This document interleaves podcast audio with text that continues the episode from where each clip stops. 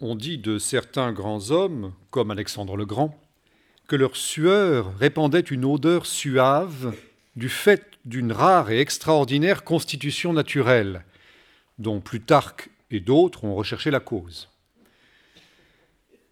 Mais pour les gens ordinaires, c'est le contraire.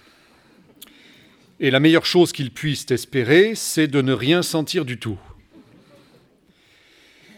La douceur des haleines les plus pures elle-même n'est jamais aussi agréable que lorsqu'elle est sans odeur gênante, comme sont les haleines des enfants en bonne santé. Voilà pourquoi, dit Plaute, la plus exquise odeur d'une femme, c'est de ne rien sentir du tout. Plaute, Mostellaria 1, 3. De même que l'on dit que la meilleure odeur de ses actions, c'est que celle-ci soit imperceptible et muette. Et l'on a raison de tenir pour suspectes chez ceux qui les emploient les bonnes odeurs, qui ne sont pas naturelles, et de penser qu'elles sont employées pour dissimuler quelques défauts naturels de ce côté-là. C'est de là que proviennent ces mots d'esprit des poètes anciens comme c'est puer que sentir bon. Tu te moques, Coracinus, parce que je n'ai pas d'odeur, mais j'aime mieux ne rien sentir que sentir bon. Martial 4, 55. Ailleurs, on trouve aussi Posthumus, il ne sent pas bon, celui qui toujours sent bon. Martial 2, 12. J'aime pourtant beaucoup les bonnes odeurs et déteste énormément les mauvaises, que je perçois de plus loin que tout autre. Car j'ai un flair unique pour sentir un polype, oui, cette odeur d'aisselle velue puant le bouc, mieux qu'un chien découvrant un sanglier caché. Horace, Épode 12, Les odeurs qui me semblent les plus agréables sont celles qui sont simples et naturelles, et ce souci des parfums concerne particulièrement les dames.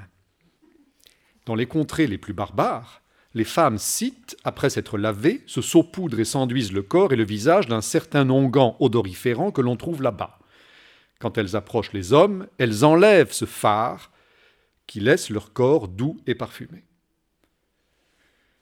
De quelque odeur qu'il s'agisse, il est étonnant de constater comme elle s'attache à moi et combien ma peau a le don de s'en imprégner. Celui qui se plaint que la nature ait laissé l'homme dépourvu de moyens pour porter les odeurs jusqu'à son nez se trompe. Elles y vont bien d'elles-mêmes. Mais en ce qui me concerne particulièrement, les moustaches que je porte drues jouent ce rôle. Si j'en approche mes gants ou mon mouchoir, l'odeur y demeurera toute la journée. Elles trahissent l'endroit d'où je viens les baisers passionnés de la jeunesse, savoureux, gloutons et gluants, s'y imprégnaient autrefois et s'y maintenaient plusieurs heures après. Et pourtant, je suis peu sujet aux maladies les plus répandues, qui se transmettent par les contacts avec les autres et qui sont transportées par l'air. J'ai été épargné par celle de mon temps, dont on a connu plusieurs sortes dans nos villes et dans nos armées. On raconte que Socrate, n'ayant jamais quitté Athènes pendant les épidémies de peste qui l'accablèrent tant de fois, fut le seul à ne pas s'en porter plus mal. Je crois que les médecins pourraient tirer des odeurs plus de profit qu'ils ne le font, car j'ai souvent remarqué qu'elles ont un effet sur moi et modifient mon humeur. Ce qui me conduit à penser que ce que l'on dit est vrai, que l'invention et l'usage des encens et des parfums dans les églises, qui est une pratique si ancienne et si répandue dans tous les pays, est destiné à nous rendre euphoriques, à éveiller et purifier nos sens pour nous rendre mieux aptes à la contemplation. Je voudrais bien, pour pouvoir en juger, avoir pris part au travail de ces cuisiniers qui savent accommoder les parfums étrangers à la saveur des aliments, comme on le remarqua particulièrement dans le service du roi de Tunis qui, de nos jours, débarqua à Naples pour rencontrer l'empereur Charles Quint. On farcissait ces viandes de drogues odoriférantes avec une telle somptuosité qu'un pan et deux faisans revenaient à 100 ducats pour être apprêtés selon les habitudes de leur pays. Et quand on les découpait, non seulement la grande salle, mais toutes les chambres du palais et les rues d'alentour en étaient remplies d'une odeur très délicate et qui ne disparaissait pas de sitôt.